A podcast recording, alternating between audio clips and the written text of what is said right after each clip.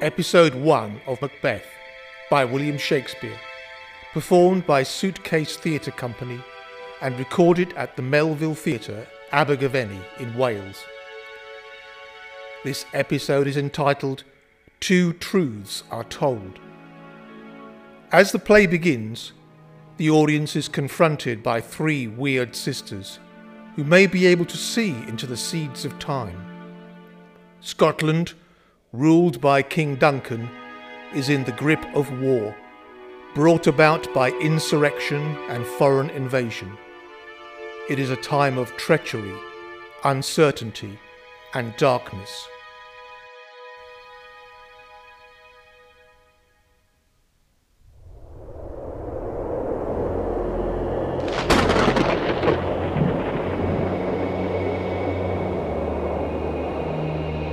When shall we three meet again?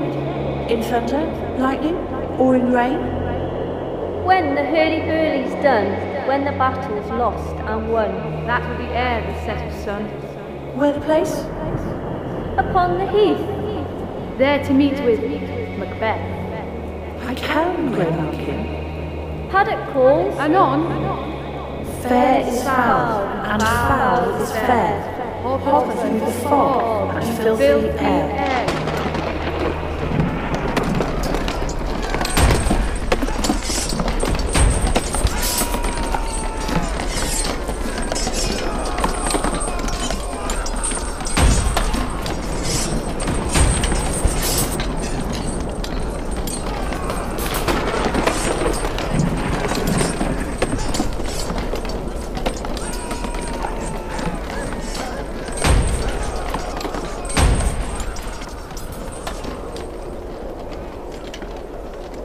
What bloody man is that? He can report, as seemeth by his plight, of the revolt the newest state. This is the sergeant, who, like a good and hardy soldier, fought against my captivity. Hail, brave friend! Say to the king the knowledge of the broilers thou didst leave it. Doubtful it stood, as two spent swimmers that do cling together and choke their art. The merciless Macdonwald, worthy to be a rebel, for to that the multiplying villainies of nature do swarm upon him. From the western isles, of kerns and gallow glasses is supplied. And fortune, on his damned quarrel smiling, showed like a rebel's whore. But all's too weak eh, for brave Macbeth. Well, he deserves that name.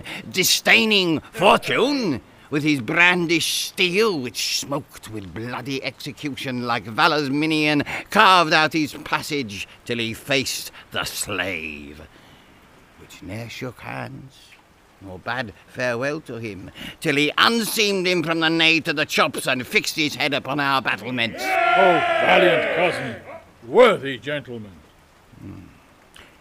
As whence the sun gins his reflection, shipwrecking storms and direful thunders break, so, from that spring whence comfort seemed to come, discomfort swells. Mark, King of Scotland, mark!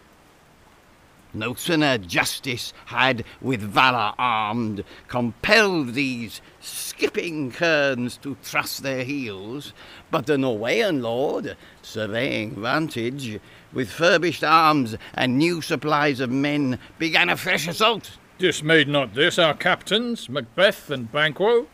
Yes, yes, as sparrows eagles, or the hare the lion. if I say sooth, I must report they were as cannons o'ercharged with double cracks, so they doubly redoubled strokes upon the foe.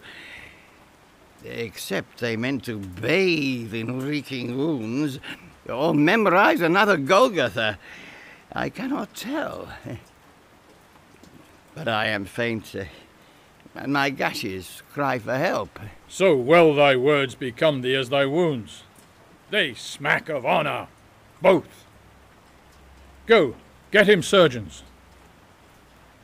Who comes here?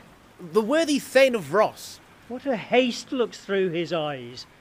So should he look that seems to speak things strange. God save the king! God save the king! Whence camest thou, worthy Thane? From Fife, great king, where the Norwegian banners flout the sky and fan our people cold. Norway himself, with terrible numbers, assisted by that most disloyal traitor, the Thane of Cawdor, began a dismal conflict. Till that Bellona's bridegroom, lapped in proof, confronted him with self comparisons. Point against point, rebellious arm against arm, curbing his lavish spirit. And to conclude, the victory fell on us. Great happiness! That now, Sweno, the Norway's king, craves composition. Nor would we deign him burial of his men, till he dispersed at St. Colme's Inch ten thousand dollars to our general use. No more that Thane of Cawdor shall deceive our bosom interest. Go pronounce his present death, and with his former title greet Macbeth. I'll see it done. What he hath lost, noble Macbeth hath won.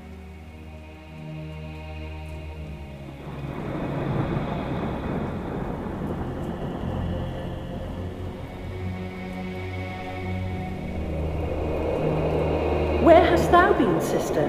Killing swine. Sister, where thou? A sailor's wife had chestnuts in her lap, and munched, and munched, and munched.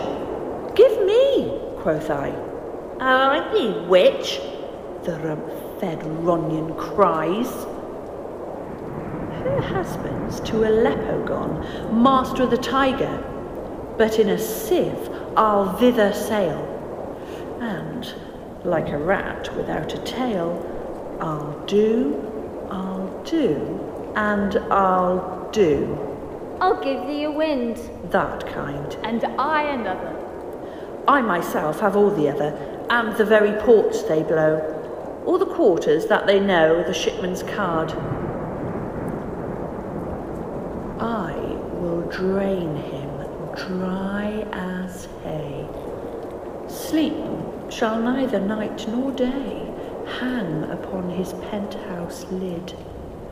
He shall live a man forbid, weary se'nights nine times nine. Shall he dwindle, peak, and pine? Though his bark cannot be lost, yet it shall be tempest tossed. Look what I have. Show me, show me. Here I have a pilot's thumb, wrecked as homeward he did come.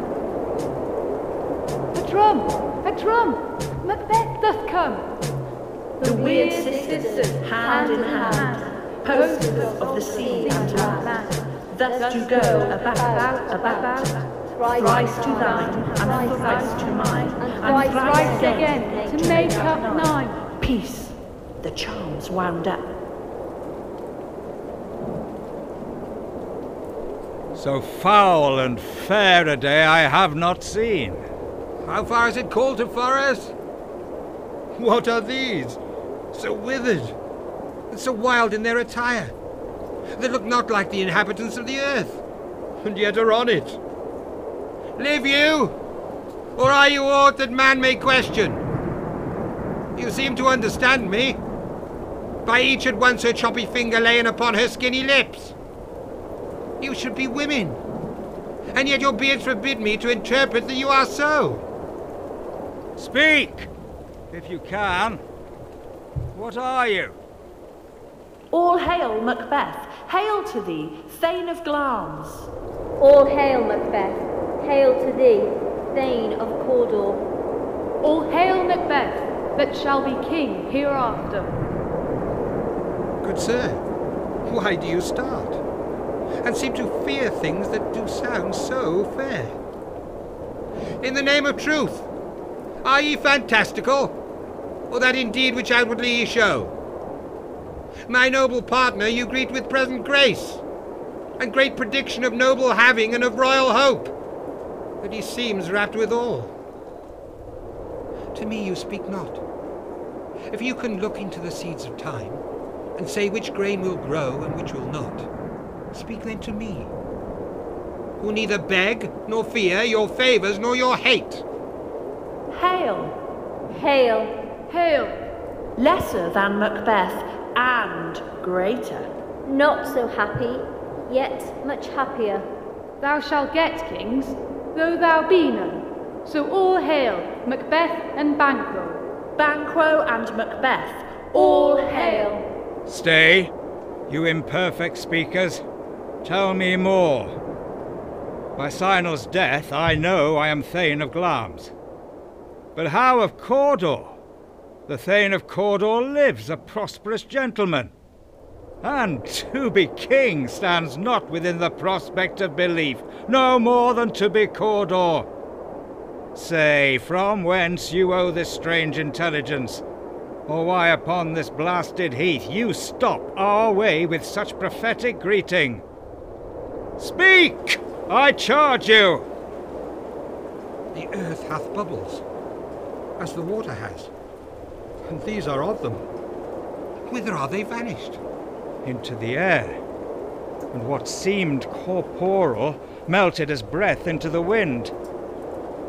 Would they had stayed! Are such things here as we do speak about? Or have we eaten on the insane root that takes the reason prisoner? Your children shall be kings. You shall be king.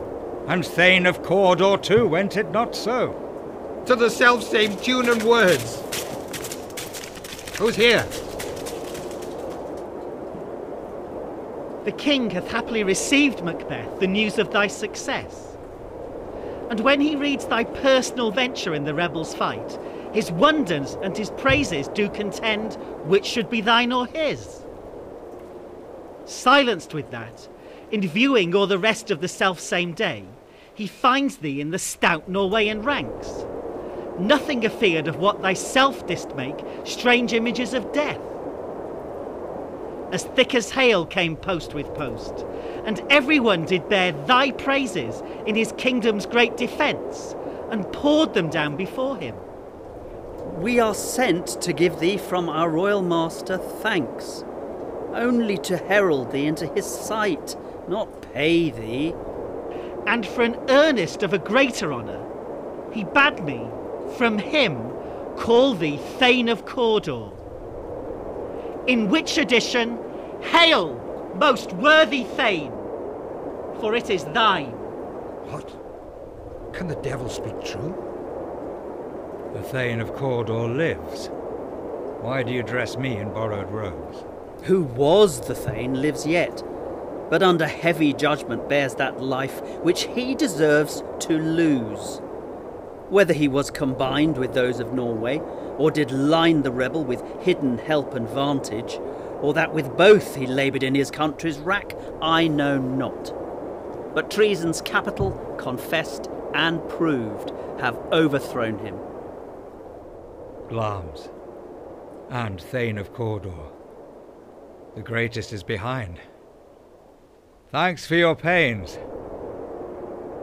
Do you not hope your children shall be kings, when those that gave the Thane of Cawdor to me promised no less to them?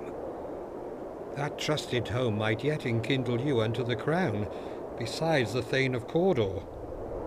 But 'tis strange, and oftentimes, to win us to our harm, the instruments of darkness tell us truths, win us with honest trifles, to betray us in deepest consequence.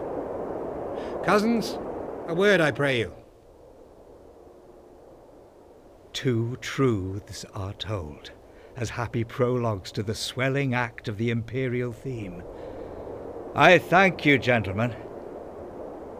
This supernatural soliciting cannot be ill, cannot be good. If ill, why hath it given me earnest of success, commencing in a truth? I am Thane of Cawdor. If good, why do I yield to that suggestion whose horrid image doth unfix my hair and make my seated heart knock at my ribs against the use of nature. Present fears are less than horrible imaginings. My thought, whose murder yet is but fantastical, shakes so my single state of man that function is smothered in some eyes, and nothing is but what is not. Look how our partner's wrapped. If chance will have me king, why, chance may crown me without my stir.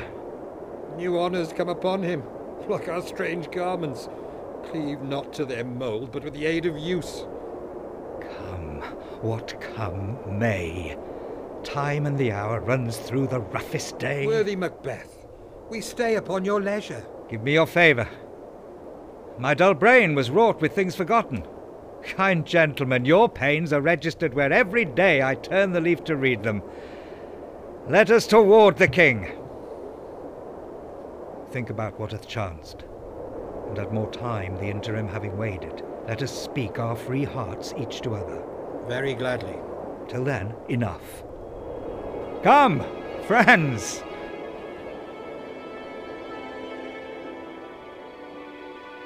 In this episode of William Shakespeare's Macbeth, the first witch was played by Delia Rodriguez, the second witch by Lorna Shaw, and the third witch by Penelope Danielle. John Geraghty played the part of Duncan, Joe Pugh played Malcolm, and Dave Simcock played the sergeant. Lennox was played by Steve Hart, and Ross by David Whitney. The part of Macbeth was played by John Lovett. Banquo was played by Rob Jenkins, and Angus was played by Rob Bell. The play was directed by William Gilbert.